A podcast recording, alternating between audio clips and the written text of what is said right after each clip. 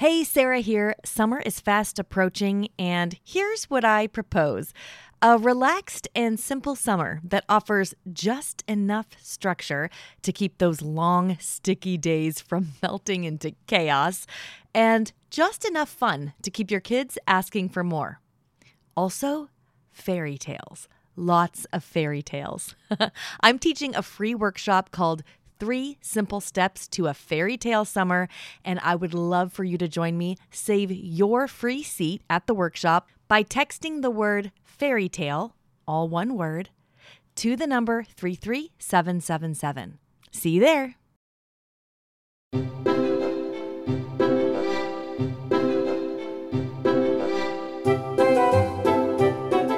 You're listening to the Read Aloud Revival Podcast.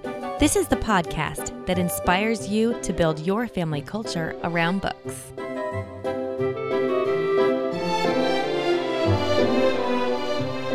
Well, thanks for tuning in today. I'm Sarah McKenzie, your host for today's episode of the Read Aloud Revival. This episode, frankly, surprised me. I was surprised by how interesting my conversation with Dr. Price was.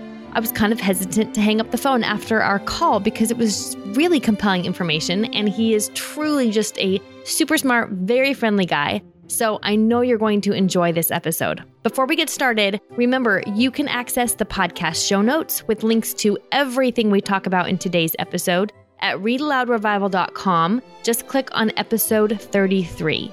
If you're a member of the Read Aloud Revival, of course, you can also get the complete transcript the cheat sheet with an action plan and a time stamped cheater guide, and the printable show notes that you can tuck into your diaper bag or purse for the next time you drop into the library or used a bookstore. So you can just grab those great books that we talk about on the show. So just log into membership to access those. Alrighty, are we ready? Here we go.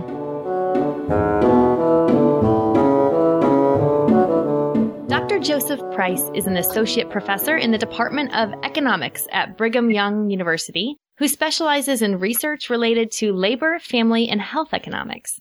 His research has been widely published. You might have spotted his name in the New York Times, Washington Post, or heard him speak on NPR, CNN, or The Today Show. He's the Senior Fellow of Economics for the Austin Institute for the Study of Family and Culture, and he's written more than 30 published articles, including several related to marriage and children. His article on parental time investment in children focused heavily on the benefits and importance of reading aloud. And not surprisingly, he's found that reading aloud together makes a huge difference. And so that's what we're going to chat about today. Dr. Price, thank you so much for joining me on the Read Aloud Revival. Yeah, Sarah, thanks for having me. Well, would you take just a minute at the beginning here to tell us a little bit more about your family and your work? Sure. Uh, so, my wife Emily and I, we've been married for 15 years, and we have seven kids, ranging from the oldest of 14 and the youngest is one. Okay, I have to inter- interrupt here. I've got six. Oldest is almost 14, and our youngest is two. So, oh, so we match up pretty well. Yeah, yeah, pretty well. I've worked at BYU for about seven years, and before that, I was a PhD student at Cornell University. Very good. Okay, so one of the things that when I talked to Dr. Pakaluk for an earlier episode of the podcast, she had told me, Oh my goodness, Sarah, you've got to talk to Dr. Price. And she was talking about an article you published called The Effects of Parental Time Investments Evidence from Natural Within Family Variation. Do you want, can you tell us a little bit about that paper and maybe tell us why you use parent child reading as a way of measuring parental time investment? Sure. So this is actually a working paper with Ariel Kalil, and it builds on some earlier work I did about birth order differences and how much time parents spend with their children. And what I found in that earlier paper is that parents spend about 30 extra minutes with their, their firstborn child every day. And this adds up to about 3,000 hours over the childhood. And this birth order gap is larger if the kids are spaced further apart. And so the, the purpose of the second paper was to use this variation between the two children to see if that extra time the first child's getting, particularly in reading and other good activities like talking, contributes to um, higher academic performance. Okay, that's interesting. So you mean 30 minutes more a day? The firstborn child gets 30 minutes more every single day from their parents than the second child. Yeah, though the parent doesn't even realize they're doing it. Because yeah. when I see, because here's what's really happening. On any given day, you have a six year old and a three year old, and you spend the same amount of time with both of those kids. But now let's jump into the future three years. So now you have a nine year old and a six year old. Mm-hmm. you give both those kids the same amount of time, but it's actually as your kids get older, you spend less time with them. Mm-hmm. And so now the six year old, your younger child, when he's six, will get less time than the older child got when he was six. I see. Mm-hmm. And this is particularly acute for reading aloud because unfortunately, what happens in a lot of families is with that oldest child, when that oldest child is young, we read to the child a lot. It's a real focus of our attention. But then by child, you know, two, three, or in your case, six, you know, I'm sure you're actually, you and I probably do a good job at this. But for most parents, that younger child gets pulled into the kinds of things the older child's doing, which unfortunately is more like television, driving together. And so the reading time is much less for that youngest child than it is for the oldest child. Oh, I've definitely seen that. Even with my being really intentional, our youngest are twins. So being really intentional to make sure we're sitting down and reading books with the twins every day. I still know that I read more to my oldest daughter. I mean, there's just more books that we read back then than, because I'm, you know, there's so many more demands on my time and attention. Is there a correlation then? I'm just curious now, selfishly here. Is there a correlation? The more children you have, is there any kind of correlation there that's worth noting? Well, this is actually what got me into the whole area. Is I was having my fourth kid, and a professor at Cornell said, "Hey, don't you know about the quantity quality trade off?" And it made me wonder. Only you know, only professors talk this way, you know. I know, and they say, "Well, you know, there's this pie, and you have to split the pie uh, between more kids." And I started thinking about the way I spent time with my kids, and it wasn't really like a pie that I was splitting. It was really a pie that I was sharing in different ways. Because when I read to my kids, I was usually reading to more than one kid. When we ate dinner together, we, we were all all there. Mm-hmm. Uh, and what I found is that actually, you know, when I had four kids, I actually ended up devoting more total time to my kids than when I just had the one kid. And so it made me start to think about, well, how does this pie work? How does the pie get split differently across children? And what is what implications does that have about the effect of family size and birth order? Interesting. Okay, so how did you quantify the benefits of reading aloud, or how do we do that? Well, it's really challenging. And let me tell you two common ways to do it, and we can think about why they might not be the best approach. One is if you have some survey data, you could ask a mother, How much time do you read to Johnny? And then you can look at the relationship of that variable with Johnny's test scores. And what you'll find is that's positive, of course. But it might just be that the types of parents who read to their kids are different in other ways so then it might not just be reading, but it might be the other things those parents are doing. So then the second approach would be to say, ask the mother, how much do you read to Johnny and how much do you read to Tommy? And then compare that to Johnny and Tommy's test scores. Now, the unfortunate thing there is that parents will often read more to the kid who's struggling yeah. in school. Mm-hmm. And so if you run that regression, then what it looks like is that reading to your kids lowers their test scores. but all it's telling you is that parents engage in compensatory investments. So those would be the standard approaches, neither of which I think gives you the right answer. Well, the other problem that immediately kind of leaps into mind with that is that what if the goal doesn't have anything to do with the test score?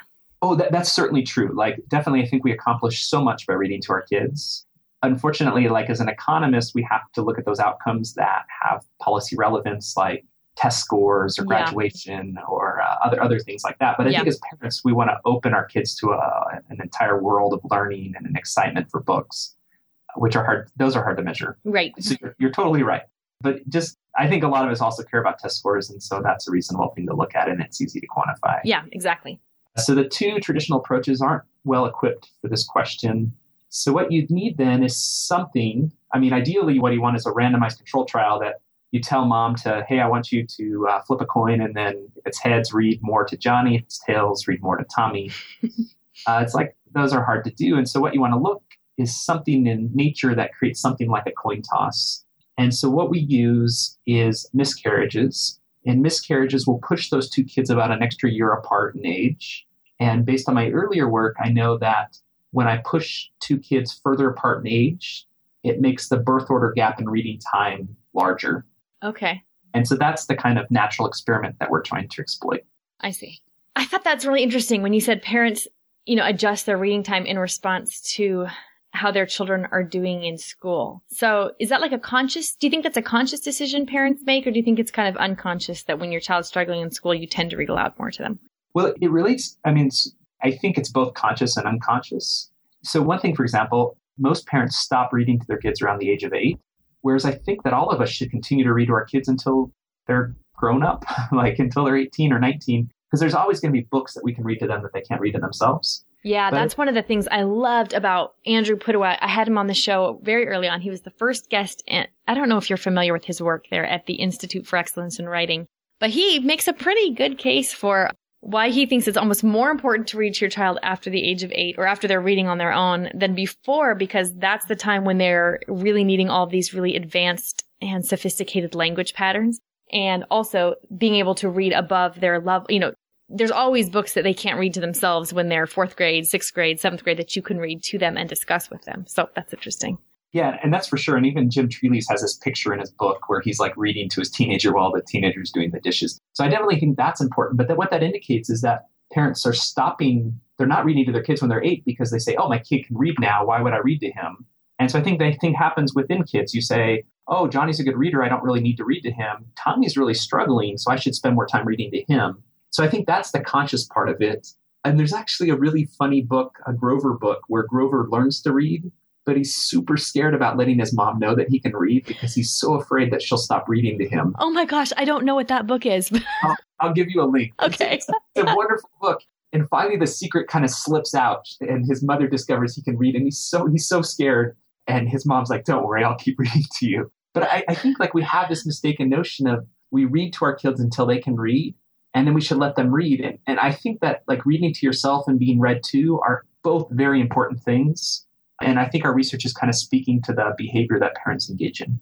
So, one of the other things you said in your paper was that reading together is one of the most important parent child activities in terms of time investment and that can predict how well children do in reading, but it also predicts how well they do in math and other school subjects. Can you talk a little bit about that? Sure. I mean, so I think what reading does is it opens up the ability to think about problems. It gives you kind of this cognitive advantage that spills over to other topics. And so originally we were thinking, oh, this nice thing we can do is we can look at the effect of reading to your kids, and it should only affect reading scores. It shouldn't affect math scores. And this will allow us to then to, kind of separate the role of reading to your kids. But the more we thought about it, lots of kids trip up over word problems. They trip over kind of understanding the language of math. And I think the kids that are equipped with the ability to acquire vocabulary and just encounter new materials it's going to allow them to do well at science, math, history, anything that involves any kind of, of words. That goes along with what Dr. Pakaluk said on her episode, which I should probably pull up so I know which episode it is. I think it's episode seven, but we'll put a link in the show notes to it. But one of the things she said as a assistant professor of economics was that she really feels like with her own children, her goal, rather than being super focused on math and science, is going to be very focused on a liberal arts education or one that's very oh, robust with literature because reading literature and reading books and engaging in stories helps you learn how to think well. And that she thinks that went a really long way. Her own liberal arts education went a really long way to preparing her to do well in math and science, which I don't think is inst- I don't think we just instinctually know that. I think we kind of need to be told that as parents. yeah, though actually now that the great thing is there's so many good books that directly speak about science and math. I just recently read Math Geek, which is a great book for kids. I'm excited to read Fermat's Enigma to my kids. The kids read Science Fair Season, The Sorcerer's Apprentices. These are all books that really, you know, speak directly to the kind of beauty of math and science. Yes. In ways that I think we often don't capture in a textbook.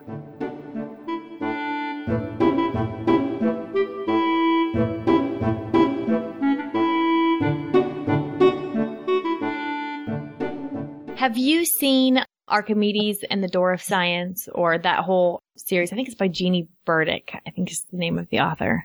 I haven't, but I just wrote it down. Okay. Yeah. I keep hearing, I haven't read it myself. I ordered them though for us to read this year because I keep hearing from people I really trust. These books are amazing. So I love finding really beautifully written living books about math and science. The other one that my young kids really liked, probably my daughters both read it when they were maybe 11, 10 or 11 were it's a series called Mathematicians Are People Too, and they're just really engaging biographies about mathematicians. And my oldest daughter's a history fanatic, so she loves historical fiction and, or, I mean, biographies, anything that sits in history. And so she loved that book. And it, math is not her favorite subject, so that was kind of a way for me to slide into her favorite subject with a one that she doesn't necessarily love right off the bat. So yeah, I, I, totally agree. I mean, the more that authors can find ways, I think of like how clever Lemony Snicket is at introducing vocabulary to kids, Mm-hmm, mm-hmm. or how like Mary Pope Osborne has done such a great job at introducing history to kids through her stories. I think the more that authors can find clever ways to teach their kids math and science concepts, is it's just going to open up some needs. And I even have, I like, I've written a children's book that I share in schools about these pirates that have a, a math machine, and and the punchline is that uh, it involves multiplying by zero where all the treasure disappears. But um, like that- I didn't know you had written a book. What's it called? Oh no, it's uh, it's it's just it's called the. I don't even have a title. I mean, it's a it's written out, and I tell it. to, Okay. uh, but the pirates create a multiplication machine, and the other pirates put their treasure in it, and it multiplies by two, and then by three, and so they get excited, and they put all their treasure in the machine, and they come back the next day, and it's all gone, and the machine says we multiply by zero, and and the kids catch the punchline, and they, um, you know, I think it's it's just a fun way to introduce the power of zero when you come to multiplication. Yes.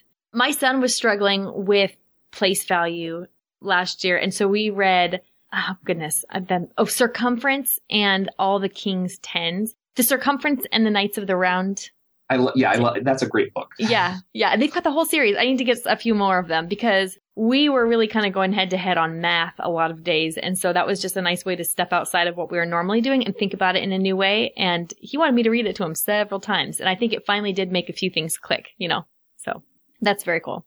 Okay. Crunching numbers a little bit, there were some results in your paper that were interesting to me. One of them indicated that adding an extra hour per week of parent child reading over the course of a year would produce the same change in test scores as an additional $32 in family income. Am I getting that right? Am I botching that? uh, no, it's we're not quite sure if that's the right number, but let me give you the thought process of how to think about how to quantify. Because a lot of it, I think parents are saying, well, how important is it for me to spend extra time with my kids? And, and here's like a, a real life dilemma. Imagine you're a father and you could either go work the extra hour of overtime or you could spend the time with your kids. What you really want to know is how much is that time spent reading to your kids or talking? How much will that change their life relative to just having a little bit of extra income as a family? And this kind of thought process actually occurred in grad school where I'd planned to spend the evening with the family. It was a Monday night. And right at the last minute, a student says, Hey, I really want you to tutor me and I'll pay you $25 an hour. And so I call my wife and I say, Emily, do you want the $50 or do you want the two hours? And she says, I, I really want the two hours. I know. I was going to say, I know what I would say in that response. Student gets desperate and he says, I'll pay you $50 an hour. Mm. And so I call Emily back and I say, Emily, do you want the two hours or do you want the $100?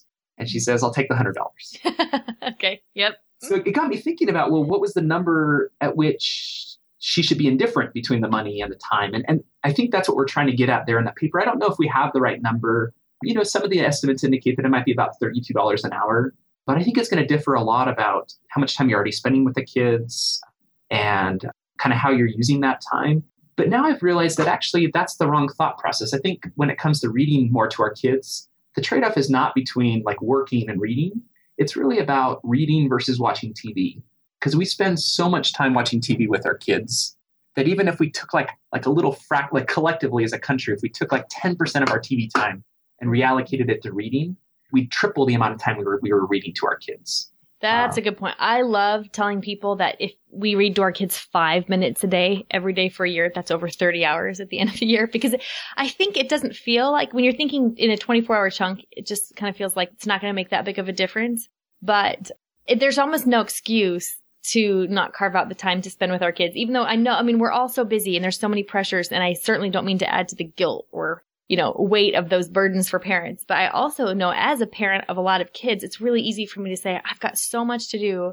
So I'm not really sure if spending 10 minutes reading to my kids today is going to fit in, but it helps me to know that first of all, 10 minutes is all it takes. And that's 60 hours of reading aloud over the course of a year. That's a pretty tremendous investment in my children. Definitely. And I think that's the right approach is like start small and then build up. And, you know, families of faith, you know, hopefully they're finding time to read scriptures as a family or whatever religious writing they have. Mhm. And the other thing is if you get good at picking the right books, your kids will beg you every night to read it to them. I love that pressure because it really helps me actually sit down and read to them. We just finished a Brandon Mull book. It's the Five Kingdoms series. Yes. It's the first one, Sky Raiders. And the kids beg me every night to read to them.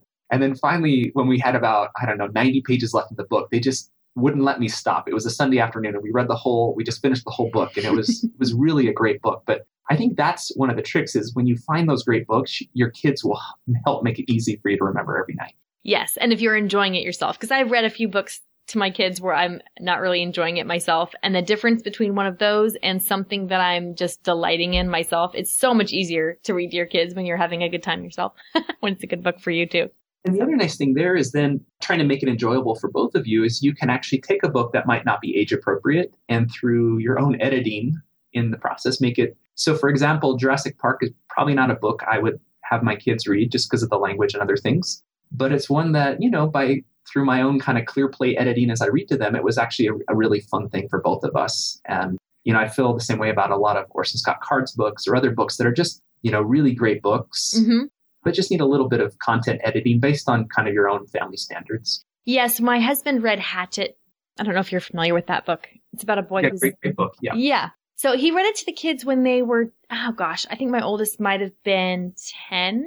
And so they were 10, 8, and 6 would be the oldest kids' ages at that time. And it was a great book, but there was just one like kind of parallel plot thing about what happened to the uh, main character's parents that we didn't think was necessary to the story or really that helpful for that age group. I mean, no, terribly appropriate for the age that he was reading to. So it's so much easier if you're reading aloud to be able to just kind of, like you said, do a little content editing as you're reading it aloud rather than just handing the book there's over. A, there's a bit of a pause and the kids will just be like, Dad, what's going on? I'm just, oh, don't worry. I'll, I'll get to the story really quick. Yeah. so you're kind of skipping ahead. And, but you're right. There's often just little plot elements that probably aren't supposed to be there. Actually, I mean, we just read a great book. It was called Chess Master by Klaus. Hmm. And my kids love chess. This was a book about chess. Actually, such a great book, but again, needed a few kind of uh, mature theme stuff to come out of it. Yeah. But a great book.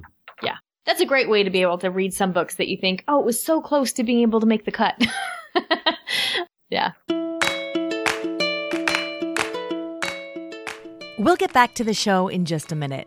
At the beginning of today's episode, I mentioned that what I propose for this summer is a relaxed and simple plan that offers just enough structure to keep your days from melting into chaos and just enough fun to keep your kids asking for more. And what summer wouldn't be much, much better with a whole bunch of fairy tales? Well, I'm teaching a free workshop called Three Simple Steps to a Fairy Tale Summer and here's what we're going to talk about. First, how reading fairy tales can make your summer easier. Yes, easier. We want to take things off your plate this summer, not put more on, right? fairy tales can make your summer easier and more fun. I'm also going to share the fairy tales I recommend for every age and the tippy top thing you can do to make sure your kids make delightful memories this summer. It is way less work and way less pressure than you think. The free workshop is happening live online on May 7th. 2024, and you can save your free seat by texting the word fairy tale, all one word, to the number 33777. And yes, there's a replay, so make sure you register even if you can't join us live on May 7th. Again, text the word fairy tale, all one word, to the number 33777.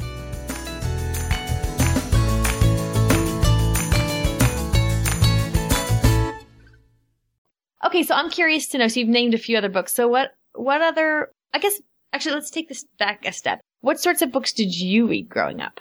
Well, okay, I am embarrassed. I I wasted a lot of time on the Hardy Boys. Uh, so I read probably every Hardy Boy book there was. Yep. But you know, I can't remember any of them because they're so similar to each other. Yeah, they all have the same plot uh, line.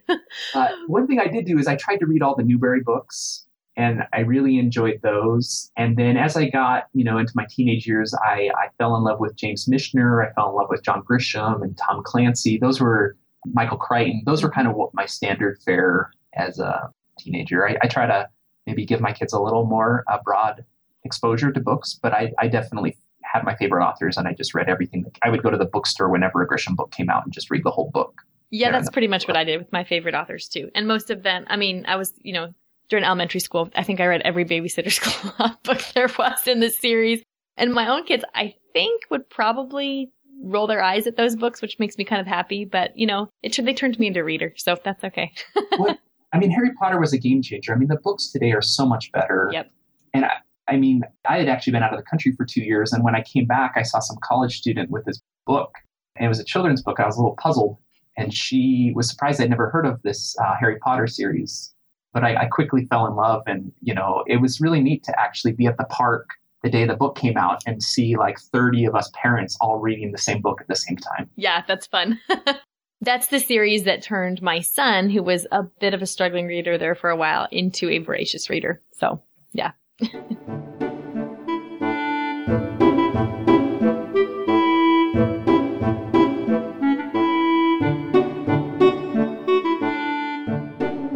Do you have any other math or, I don't know, science or economics themed books besides the ones you already mentioned that you would recommend?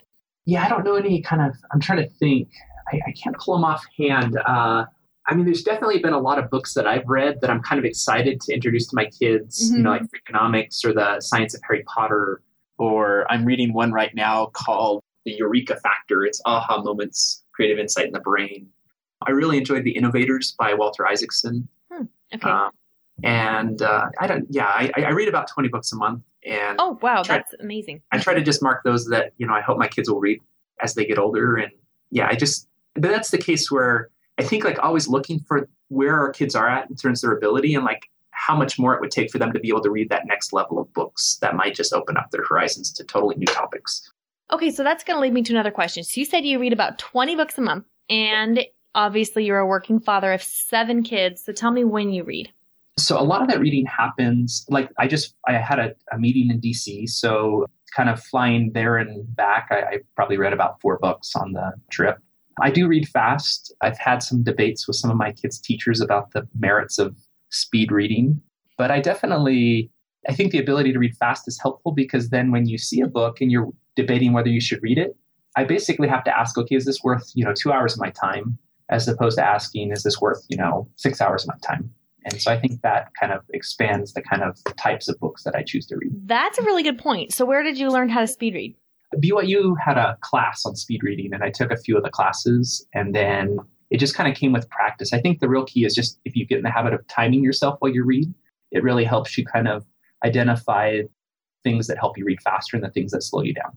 Interesting. Okay, I saw a tip, and I don't know if this is worthwhile or not, but I saw a tip online the other day that had said, you know, if let's see if I can describe it. If you have the whole length of a line, the whole width, let's say, of a line that you're reading, you really only need to read like the middle, I don't know what the, he said, 65 or 70% of it. And the one, like your peripheral vision will catch the words on the end. Is that anything valid or is that completely crazy? Do you know? Oh, no, no, that's certainly right. And then actually what will start to happen is then you'll start to look at, at words in even bigger blocks. So not just like a single line, but you'll start to look at like a big chunk and, and your brain has an amazing capacity to pull all that information in and, and really and actually one thing i find is that when i speed read it, it requires so much of my focus and attention that i actually end up getting a lot more out of the experience interesting because uh, I think mm-hmm. a lot of us, when we read, our brain kind of goes into wander mode at times. And so anything that can keep you from going into wander mode, I think will give you this really focused experience. Yeah, especially if I've been online a lot right before I sit down to read. It's almost like my brain doesn't remember how to just read a regular page. It's it's kind of frightening, actually. Do you teach your kids how to speed read then? You know, I've debated this. I do worry because one of my kids is actually he's historically been much slower reader. Mm-hmm. Uh, he's gotten faster more recently, so hopefully. But he's he's the son that I had the debate with the teacher about. I said, you know, he reads so slow. Isn't this an issue? And she's she felt like how fast you read isn't that big of an issue. But I just felt like if you can read faster, then you get to read more. So yeah, I, I haven't really like actively taught them to speed read, but maybe after this conversation, I might think about it a little more. well, I'm really interested in that. That's, I mean, just listening to you say, you know, I have to think about, do I have two hours to read this or six hours to read this? Yeah, I can see the benefits of that for sure. So you've got seven kids, 14 down to one, I think you said, right?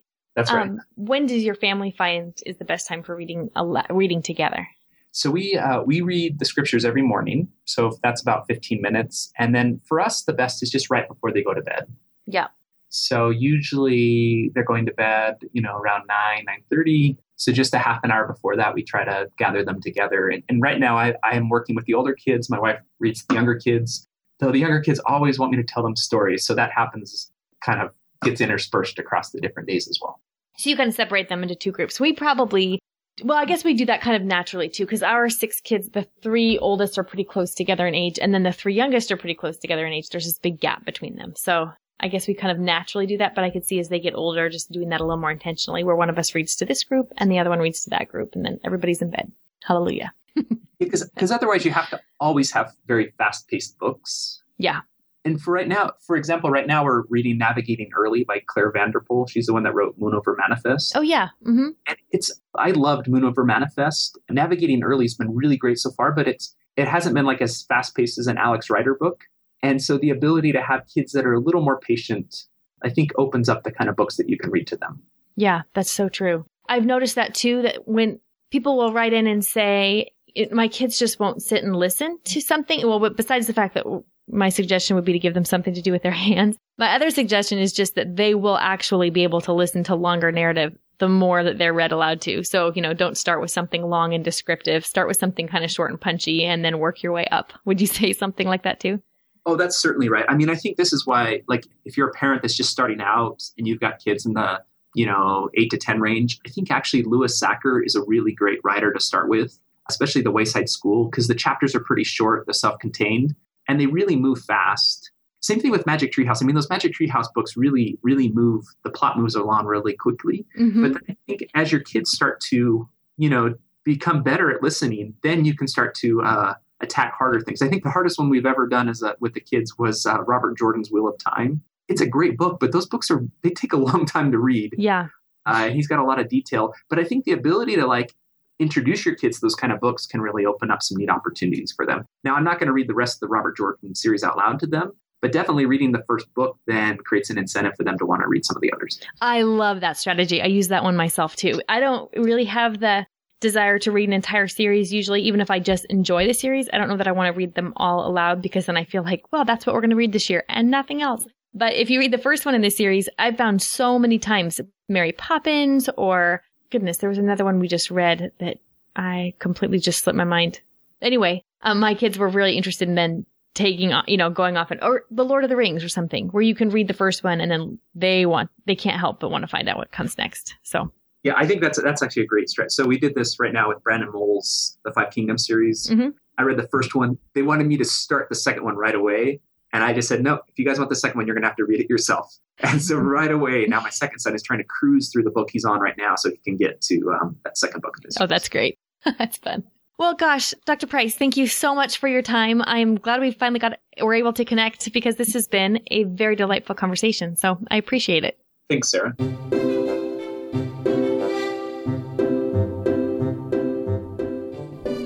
Now it's time for Let the Kids Speak. This is my favorite part of the podcast, where kids tell us about their favorite stories that have been read aloud to them.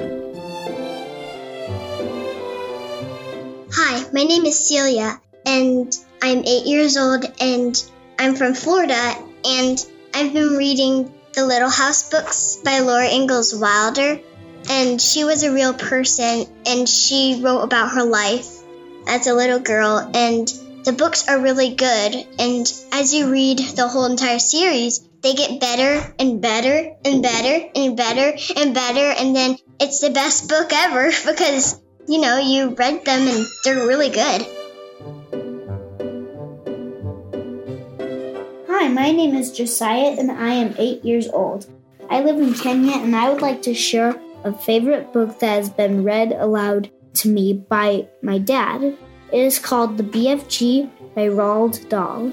The book is about a girl who is kidnapped by a giant and she thinks the giant will eat her, but he doesn't because he is the BFG, which stands for the Big Friendly Giant.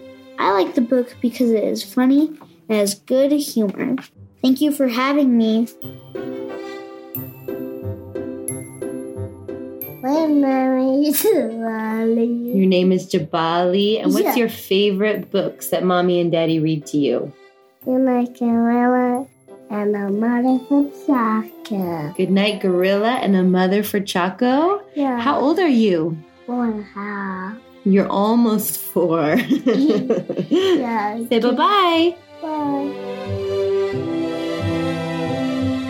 Hi, my name is Benny. I am five And where do you live? in Kenya. And what is your favorite book? The Sneetches. And why do you like it? Because it's funny. My name is Philip Xavier Van Campen.